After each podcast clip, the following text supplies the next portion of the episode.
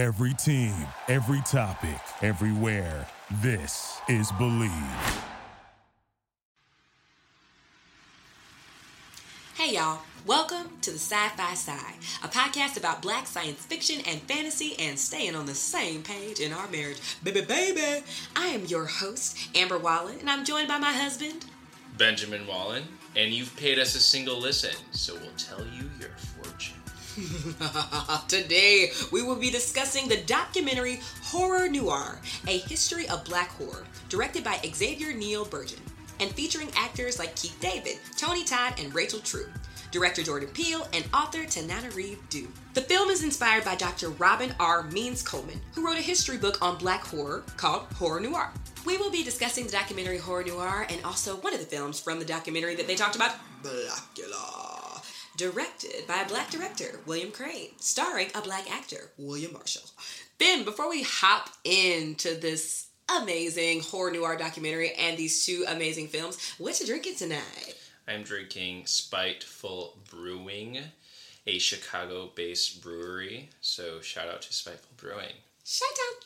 Thanks for asking me what I'm drinking as well. Great. I'm drinking a white wine. Love me a good Sauvignon Blanc. So we're gonna loosen up. We're gonna have fun. Cheers to horror. Tis the season. Before we suck right in, Ooh. That- no, maybe not.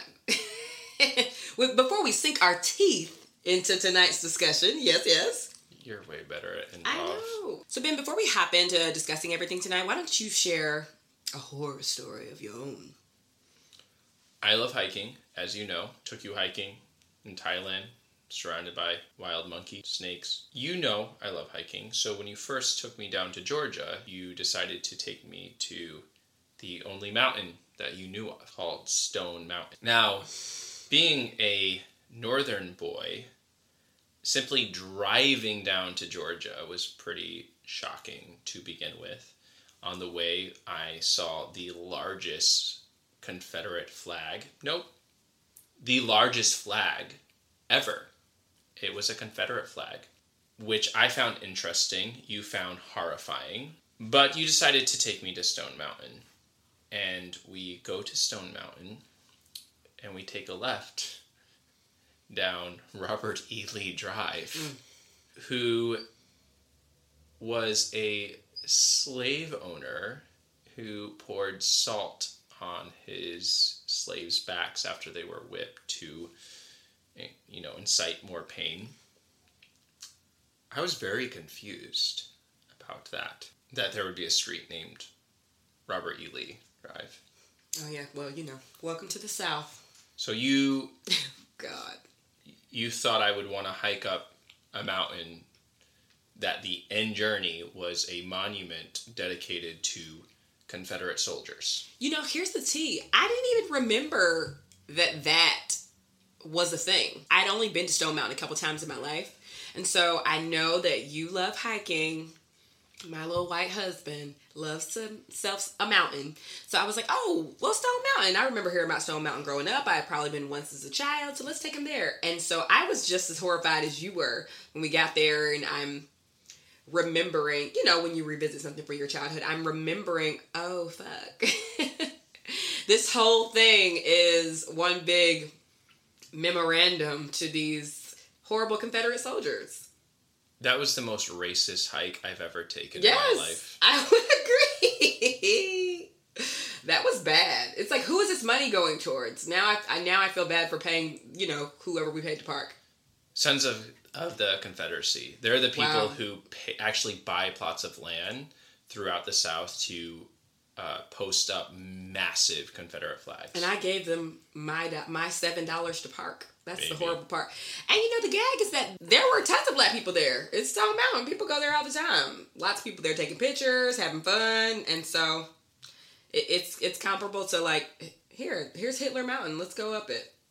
It was horrible. It was a good hike though, right, babe? Uh, the great horror writer Tananarive Due has said that what scares black people is very different than what scares others, or what sc- she, she might say what scares white people. In our case, makes a lot of sense.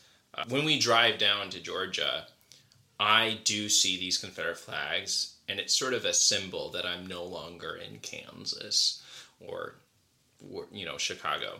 For you, you see that flag and you're like, mm, let me look away, cringe, like, uh. It's a different type of emotion. Yeah. Because there's nothing I can do about it. So it's like, oh, I'm just going to turn the other cheek. I'll see my mama soon. I'll get to Waffle House soon. It's fine. It's fine. Horror noire sort of looks at black horror. Horror noire breaks down black horror in roughly six phases. So we're going to go through each phase step by step. Phase one Phase one. Is black people are the monsters. Ah. And they talk about the birth of a nation. And in Birth of a Nation, you see the villain who's dressed in blackface, who is this rapist.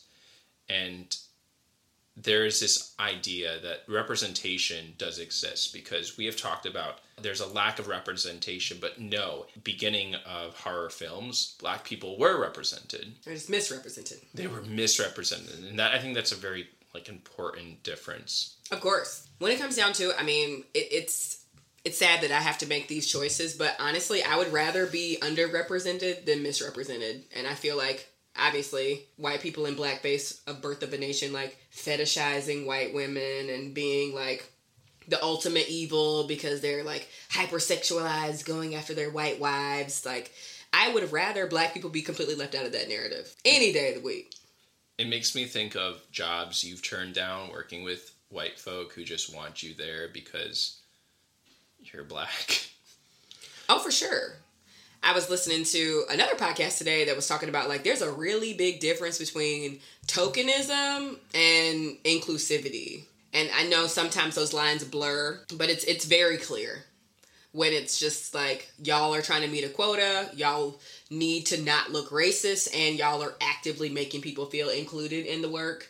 And and they think we don't know the difference, but oh, we do. Yeah, this makes me think of another quote by Tananarive Due where she, Oh, can I say it?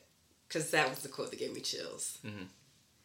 Tananarive Due, who is a black author, um, black science fiction author who I've been loving. We've been reading a great horror novel by her. In the film Horror Noire, she says, Black history is black horror. And it just like reverberated through my whole body because it's so true. Like our worst fears are not these like magical spells and ghouls and goblins. My worst fear as a child was waking up with like a burning cross in my yard or getting the call that my brother has been killed by the cops. All of my worst fears are not you know, is there a monster under my bed? It's just it's meeting the the white man monster outside of my home yeah, and they or in my bed in this case. white man monster in your bed. Yeah. That's the title of your first horror short it is. story. Of course it is. I'm also I mean, history when you really like dive into history and you read about the presidency, you realize how horrific the presidency is. For example, The Birth of a Nation was screened in the White House. Yeah, that's just horrific. Yeah. I mean, but that's not even shocking. I could see Birth of a Nation being filmed in the White House right now. Am I lying?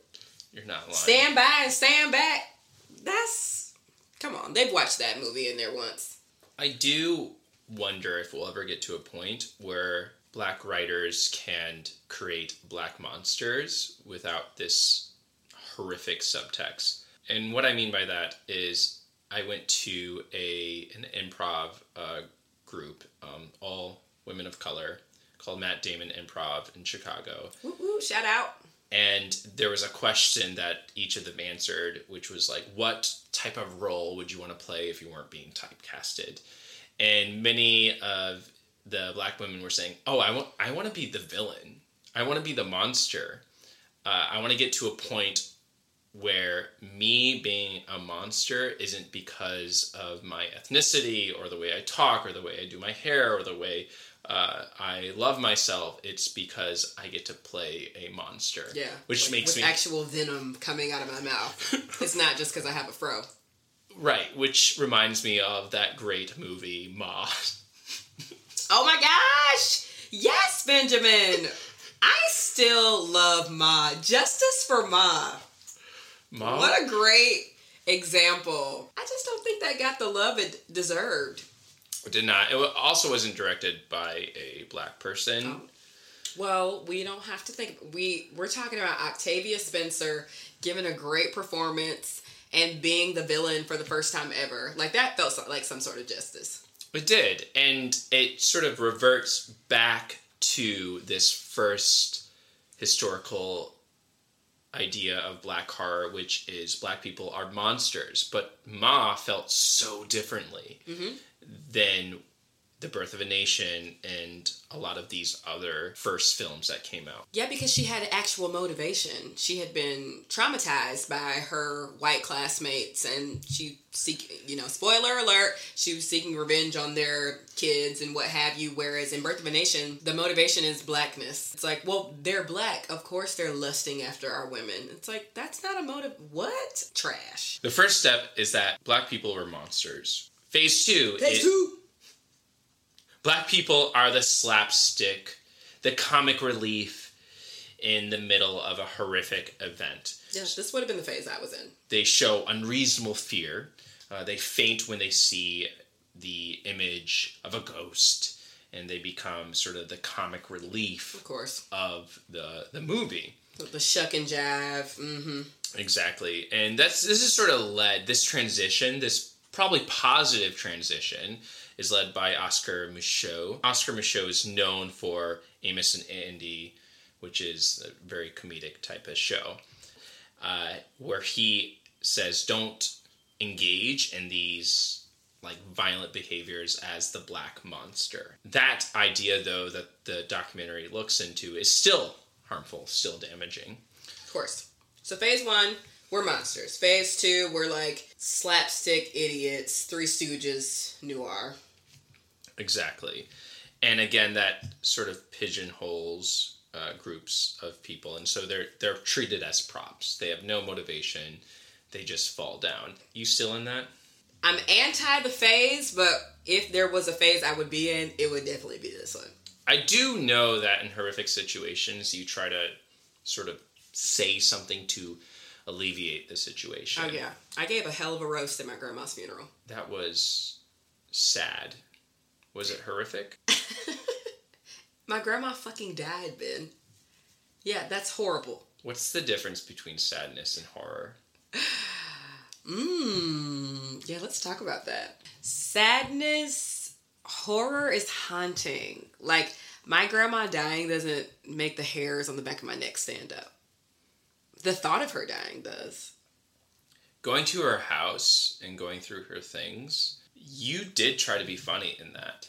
Yeah, because we were discovering real time that she was a hoarder. We were. You know, some fun, fun horror story there. Do you know my brother? Uh, thanks, Thomas family, for letting me tell all your business. My brother, when he was in high school, maybe he, he was a ninth grader, tenth grader, he broke his ankle, so he had to wear this a cast for weeks.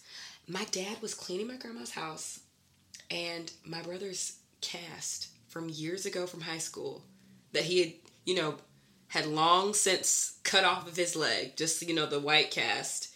It was in my grandma's closet in her house that my dad recently cleaned. So she threw nothing away. Guess she took my brother to get his cast taken off and just kept the cast. Why? That's horrific. Anyway, you're the slapstick. That's funny.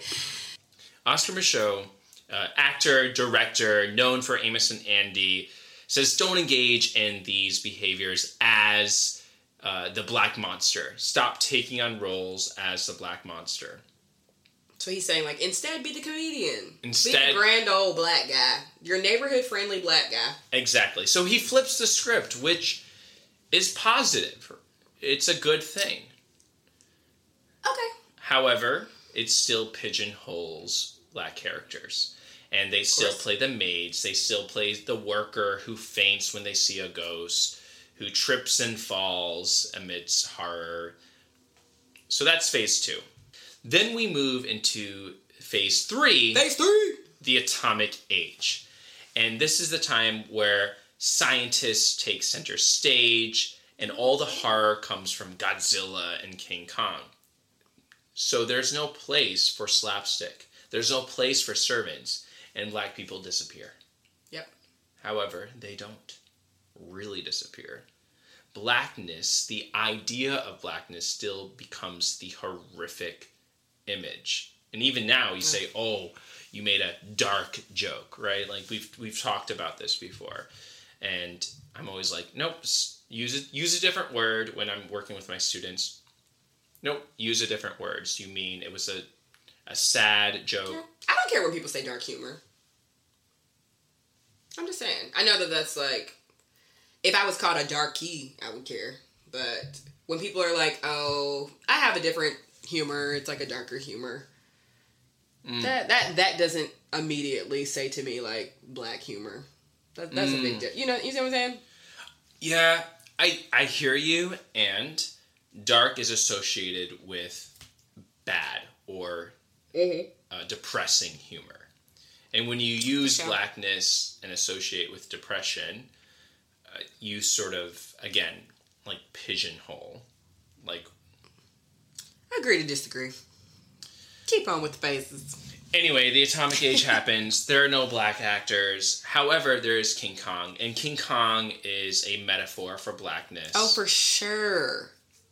For sure. It's so interesting, too, because I remember, you know, I was talking about Mighty Joe Young when we were talking about Mad Max, and I was like, you know, Mighty Joe Young didn't feel like a metaphor for blackness. Why? Because he was kind and loving and different things. But King Kong for sure felt like, oh, fuck. This, like, black evil is coming for us. Mighty Joe Young is a gorilla. King I know. Kong is not a gorilla. King Kong is a metaphor who obsesses over white women and comes and grabs them and chooses like chews off their heads. Yeah, but Mighty Joe Young was still, for some reason, you know, taken from an African country, but for some reason he was living there with a white woman. You know what I'm saying? So they're they're they're slowly still trying to create that like lust or love dynamic between Mighty Joe Young and Charlize Theron. Because remember, she was in it. I think we're getting off topic. Are we talking about Mighty Joe Young or The Blind Side? You are trash. Moving on. That was uh, stage three. We move into the atomic age, and the horror noire deals with this much better. We thought it was incredibly accurate that blackness is often used as a metaphor for evil and wickedness. You just read Harry Potter or don't read Harry Potter. Four, phase four is Phase that four. black people as hood heroes. I can get down with that. But it also says that you can't be a hero unless you're like, Rags to riches from the hood. yeah, and this is the blaxploitation era, with the exception of the 1968 Night of the Living Dead, where Duane Jones becomes the hero. And Wayne Jones is the actor, the main protagonist of Night of the Living Dead. Go watch it. It's important. It's great movie. It's directed by a white man, and he adamantly says, I did not choose a black man to be a protagonist as sort of a racial, like social justice statement. However, that doesn't make any fucking sense because the day that they finished up shooting this, MLK had died. So this is like 1960s. We're in the 1960s, beginning of 1970s in the blaxploitation era, and that did, that never like rang true to me. You know, when when white people are like, "No, I wasn't trying to do a specific like anti-racist type of movement. I just chose the best actor." Because I don't see color. I, I don't. That just has never felt comfortable with me. Uh, but Yeah, George Romero has claimed no. Uh, Duane Jones was the best actor. He needed to be the lead of this film, Night of the Living Dead, which is the slow moving zombies that we see in The Walking Dead. I don't know. What are your thoughts about that? Like, can people just honestly choose a person at because you're an actor can mm-hmm. can a director just choose someone based solely on their standard acting skills? Well, first off, you asked that question in a in a way that you thought like you loaded the question. There's only one right First off, you loaded the question. No, I definitely think that you can go in thinking you want one thing and then you get something else. Like I remember one time as an actor, I decided to like, and I'll preface this by saying I didn't get the part, but I decided to apply to be Brooke Wyndham. I auditioned to be Brooke Wyndham from Legally Blonde for a musical. And I remember thinking like, oh, they'll never choose me, which they totally didn't, blah, blah, blah. But if you really think about the story of Legally Blonde, super quick, Brit, Brooke Wyndham is a woman who goes to jail, who's accused of killing her husband. Like, that could easily be a black woman. Or, and people think she's a gold digger. Again, that could easily be a black woman.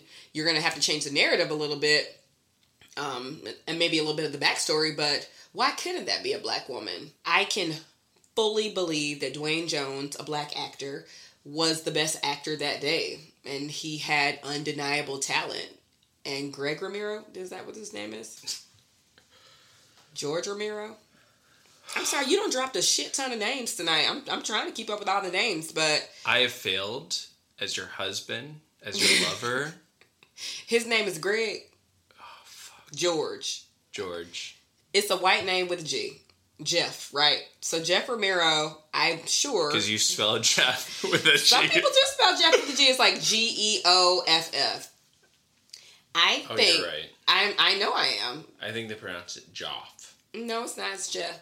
I think that you can have an idea of what you want in mind. You know, like I once had for my future family, and then one day someone shows up to that casting call, and you're like, you know, I see it with you, but we can make it.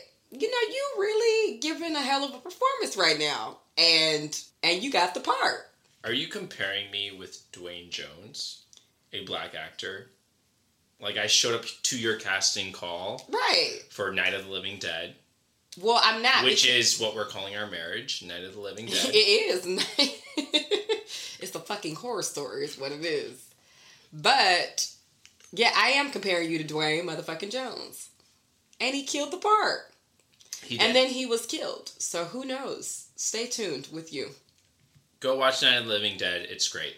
However, stage four that we were discussing is black people as heroes, and usually they're, for lack of a better term, like hood heroes. And this is the 1970s. We move away from the atomic age and the slapstick comedy, and so maids become pimps and hoes in the blaxploitation films. Maids become pimps. I'm sorry. You're doing great. Keep going. And you get such classics like Blacula. I just can we stop and just ask for a blaxploitation version of the help because that would be a real fucking treat.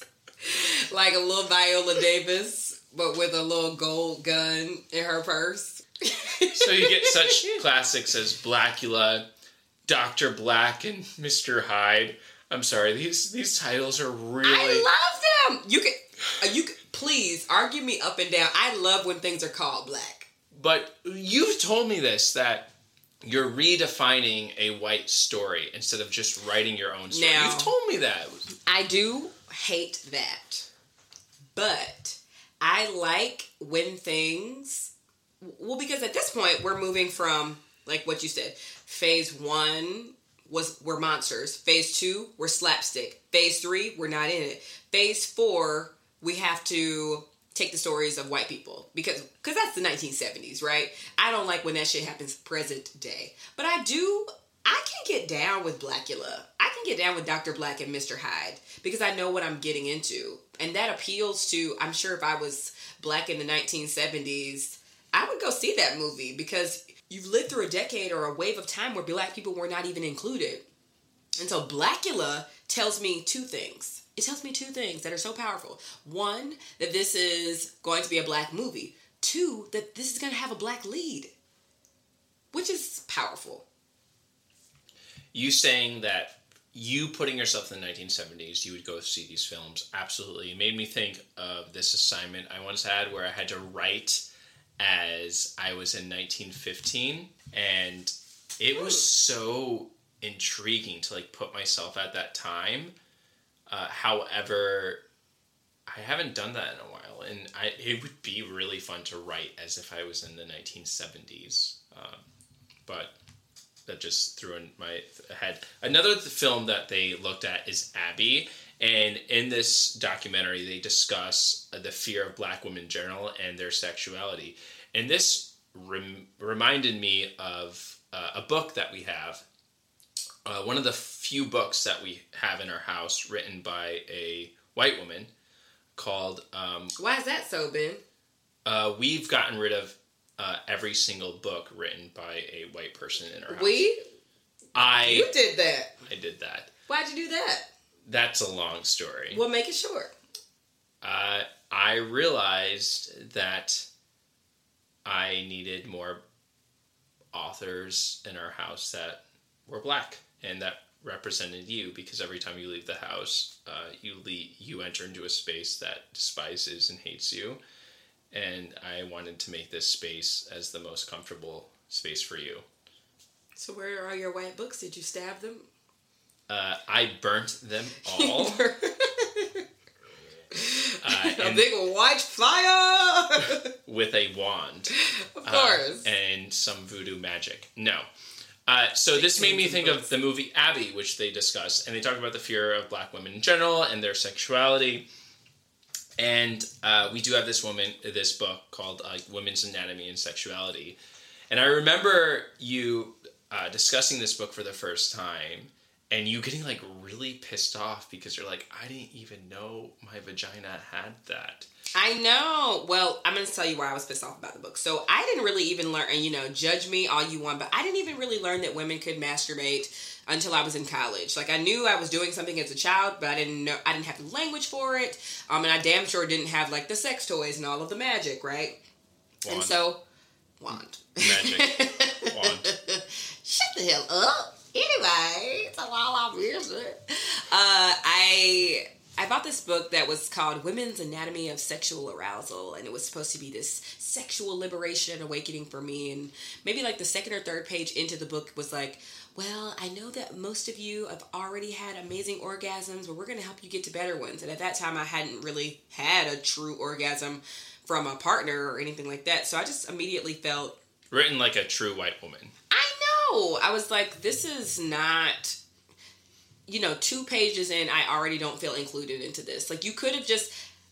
You could have just opened with like, "Hey, everyone reading this book, you're about to experience and do some fun things, and we're gonna go on this exciting ride together." You don't have to acknowledge that, like, "No, I know you're too experienced for this." But that's just so unnecessary. It's like most people who buy this book probably have similar sexual experiences that to me, right?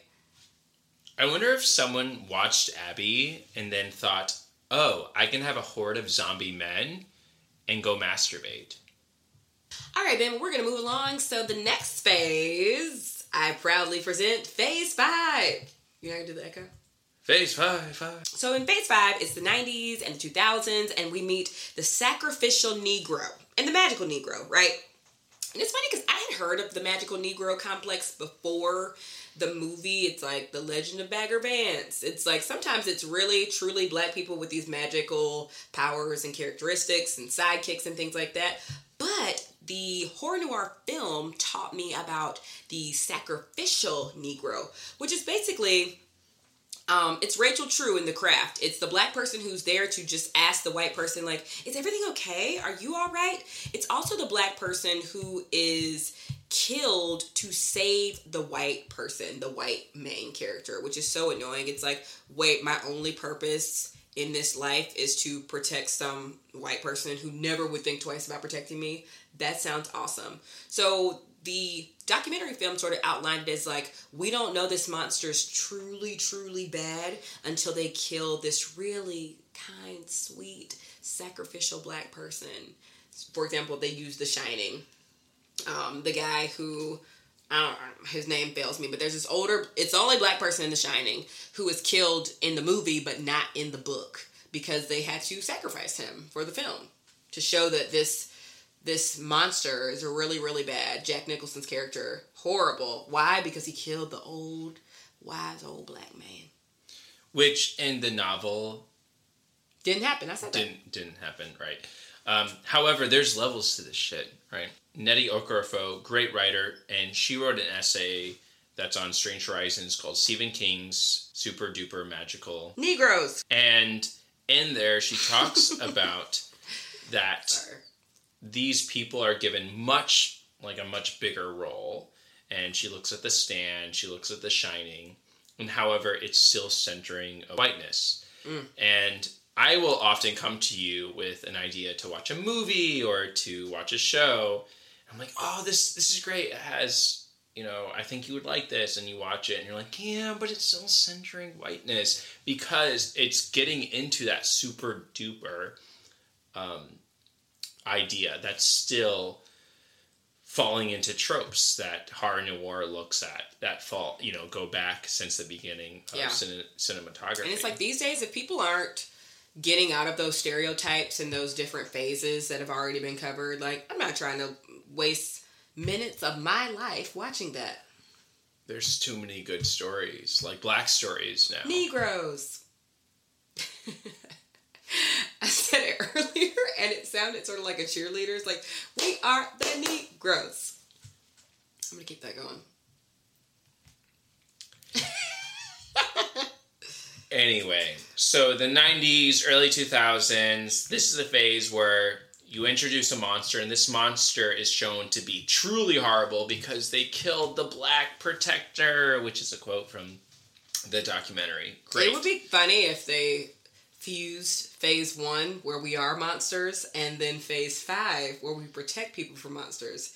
And what do you get? Black on black crime. Oh, oh no. Which actually Blacula gets into, but we'll get to that. Uh, so, Phase 6 Renaissance and Black Horror. Phase six, we have arrived. And this is the point that Nnedi Okorafor says in her essay, where we've reached the point where the You want me to read something, Ben? Nnedi says, We've reached the point that magical Negroes have power that, if harnessed for personal intent, would change the story greatly. Ooh, I love that. yeah Nnedi Okorafor Because I am magical, but it's for my intent, exactly. not Karen's. We get Get Out, we get Us, we get Tales from the Hood. We get Ganja and Hess. well, Ganja and Hess was the seventies. Well, you wrote it here. I did, which was uh, I was getting. We had we had arrived to this point earlier in the 1970s. Ganja and Hess was made. Yeah, but nobody knows what that is. no one knows what that is because Indie film. it was an it wasn't an indie film. So this film was made, but then cut. I thought just like weird, fun movies that are slow developing, those are called indie films. No, I- no, indie film. No, no. So Ganja and Hess was Ganja. Ganja and Hess was a movie that did arrive at this point, and At, uh, at phase six. at Phase Six. However, the studio did not want to release it as originally cut, Ahead of its time, like Was- Nina Simone. ahead of its time. So they changed it to like Blood Couple or something. Go watch Ganja and. More of that to come. So now we're we're in this renaissance of in black horror. However, we want to backtrack a little bit. We want to look at that blaxploitation film of 1972, Blacula. Oh, so good. Go watch it. It holds up. I mean, it, it starts a little fast, but it holds up. I loved it. And I don't even like scary movies. My most scary movie I ever watched used to be Scary Movie. You know, the movie that was a parody of all scary movies. Ben, what was the first scary movie you watched? Resident Evil. I still remember the scene in that film where a woman like throws up her hand and this shocks you know shock scare what they call it now and that movie fucking terrified me i had nightmares for months actually i had a i used to have waking terrors and i would go around the house uh, breaking things and flipping over tables and What? chairs What what is a waking terror? a waking terror is you are walking around in your nightmare physically It's like sleepwalking. but a nightmare version so i used to get so terrified and i would throw over my nightstand and my dresser Wow. That's rough. i've never told you that I I know. I love having a podcast with you. I learned so much. You know what my first scary movie was? scary movie i think that's what you No, it wasn't. I used to watch movies like that. But the first scary movie I ever saw, do you know? eve's bayou No. It was The Sixth Sense in theaters. It was horrifying because we went to the movie theater to see something else, and the only thing that was available was The Sixth Sense. Like, that was the only thing that tickets were available for. I didn't even finish the whole movie because I ran out of the movie theater screaming to the part where there were people hanging from the ceiling in the school. And it just reminded me of like all things slavery that we were learning at school. So I was I was scared the entire time. And then when I saw people hanging from the ceiling, I was like, nope. Not on my watch. Uh-uh because i already have to see so many images of people swinging from trees in history class. So i just i just ran out and i sat in the lobby until my friends and their parents came out. I was like uh-uh not me. And i had nightmares. And it wasn't until i was an adult that i could see the whole thing true story isn't that a horrible first movie to see as a child like when it came out i saw it in theaters well, I saw half of it in theaters. Blacula. this is a 1972 film directed by William Craine blacula initial thoughts amber Initial thoughts. Um, well, I love a black lead. Very short. Blacula is a story where this black man is bitten by Dracula and then wakes up years in the future because he's been locked in this coffin and then he's terrorizing the city and biting people and whatever. But he lost his wife when he fell asleep many years ago, was killed many years ago, and then he sees a woman on the street that looks like his wife. It it is, but they're playing it off as like it's a different actor years in the future. And the craziest part of this whole movie for me was that the vampire Blacula, aka Mamuwalde, was ran up to this woman and it's just like, You're my wife in, in a future life. You're my wife from centuries ago. And Tina, the lady, just goes with the shit. That was the most unrealistic part. Like, not the vampires, not the blood sucking, not the the garlic and the steak. The most crazy part is that if a person came up to me and was like, No, but listen to me, you're my wife from centuries ago. And she's just like, I mean, okay. Don't do my sister like that. No black woman on God's green earth, on the universe's green earth, would just be like, oh, I'm your wife from years ago, of course. Like, he didn't have to present no receipts, nothing. That was crazy to me. What did you think about that? I I honestly I was not concerned with that. How? They just threw my girl Tina under the bus with that one because nobody would respond that way. Nobody would just be like, yeah, I guess I'm your wife from years ago and I guess you're a vampire. Like, turn up. Without any proof? Why was she so trusting of him? So we had watched this movie right after we watched Horror Noire because it's mentioned in Horror Noire. So I was looking at it through a lens of the 1970s blaxploitation era. And so things of like realism weren't sort of jarring me, but Okay, well, what were your initial thoughts? all right, my initial thoughts was like, "Whoa, there are gay characters in here." Oh, yes, that like- was shocking. like whoa they reference sloppy cops they literally say sloppy cops who butcher jobs that involve black victims i was like what wait what 1970s are already talking about shitty cops who don't give a fuck about black lives in a film. Uh, that surprised me. The other thing that surprised me was that there is a um, stripper, sort of stripper, who's also a photographer, which I thought was really cool uh, because stripper photographers are just underrepresented in film. They're what? Underrepresented. Okay. stripper Yeah. photographers are under. Uh, She's not a stripper, but she, you know, she is a a go-go girl. a go-go girl and she's An also a artist girl. photographer who has her own dark room i loved that i i did love that there were gay men in the film and there and- were. the- an interracial couple however they are blacula's like first victim so kill your gays right so it, it falls into that that trope uh which which i had problems with but i i But you know, there's a there's a part of it where I don't have a problem with it because they then become part of Blacula's like squad, mhm. right? Yes, yes. Um, so, however, in the film, and I think they, do, I think they do this intentionally. Um, Billy and Bobby, um, they're not recognized as lovers. Uh, they're referred to as associates. However, all their dialogue, and there's actually quite a bit of it, um, is like very sexual, and they talk about, uh, you know, remodeling their house because they're the couple. They're this wealthy gay couple And they're like Los- interior designers. Yeah. Yep. from Los Angeles who go to Transylvania. They go to Transylvania and they, through circumstance, take Blacula's coffin back to uh, LA and unlock it and unleash Blacula to the rest of LA.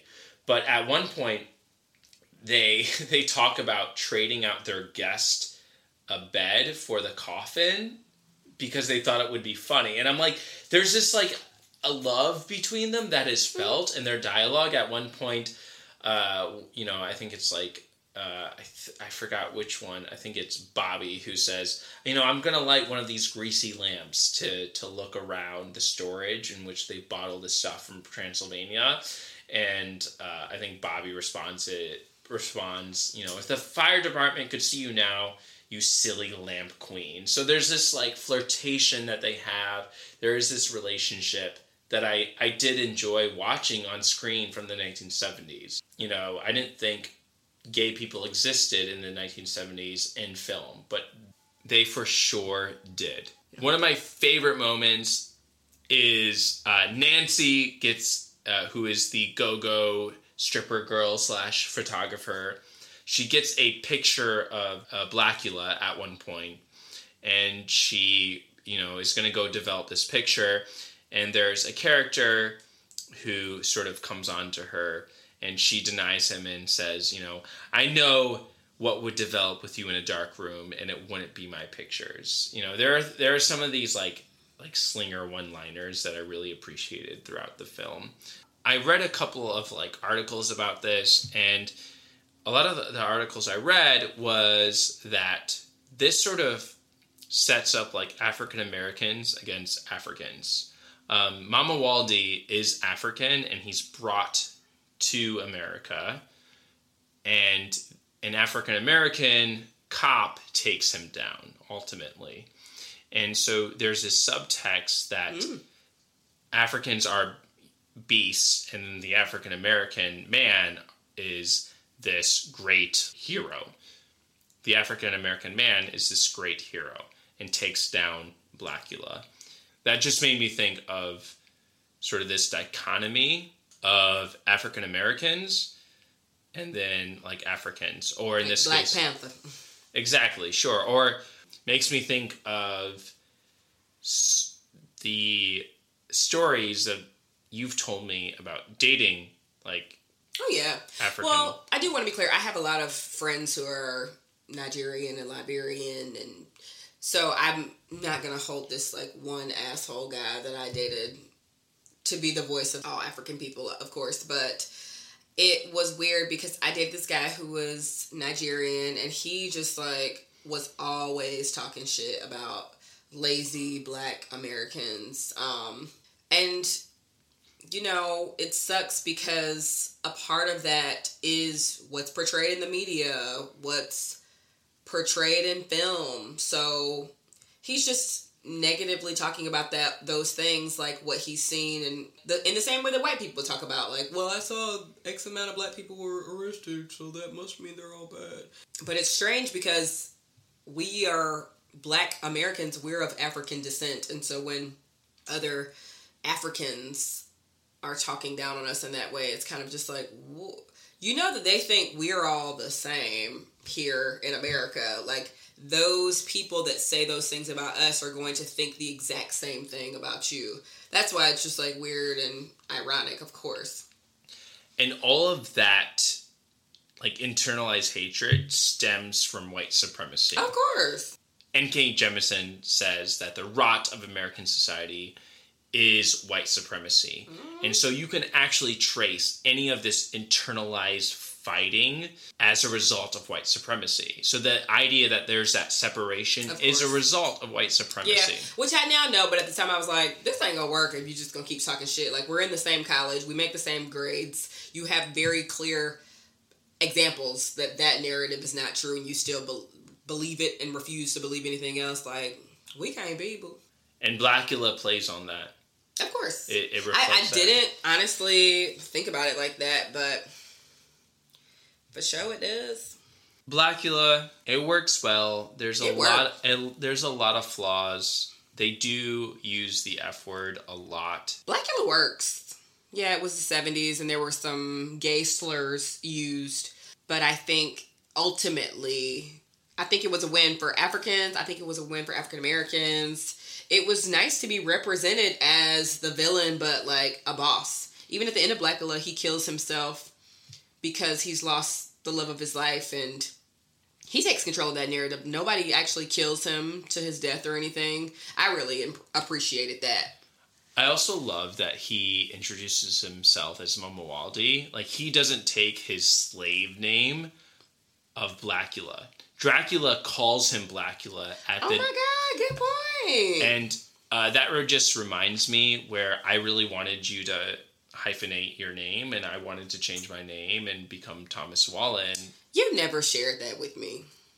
I did. I wanted you to. You did not. You were not adamant about it. Maybe you journaled about it. Well, I, I was not adamant about it because when I brought it up, I started to realize that no, I'm choosing Wallen because Thomas probably. Uh, yeah, it's probably like a slave name or a name passed on, but you did not talk to me. You can act like you talked to me about that, but you did not talk to me about that. I I think I had some internal like internal awakening, and so I was like, we don't have to bring this up because I know what she's getting at.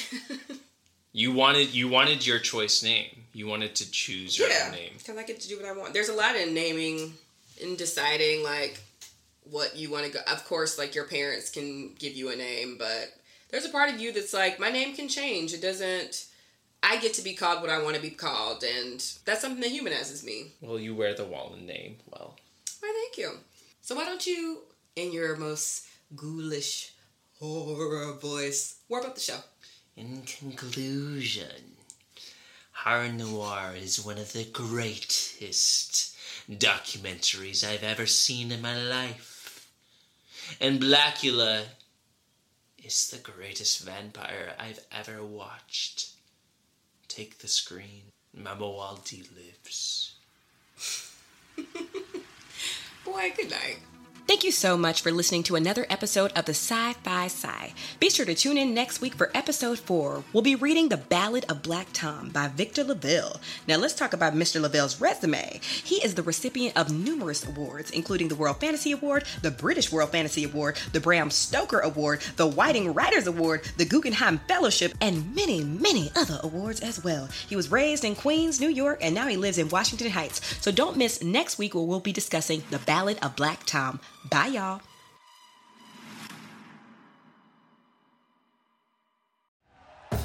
Thank you for listening to Bleav.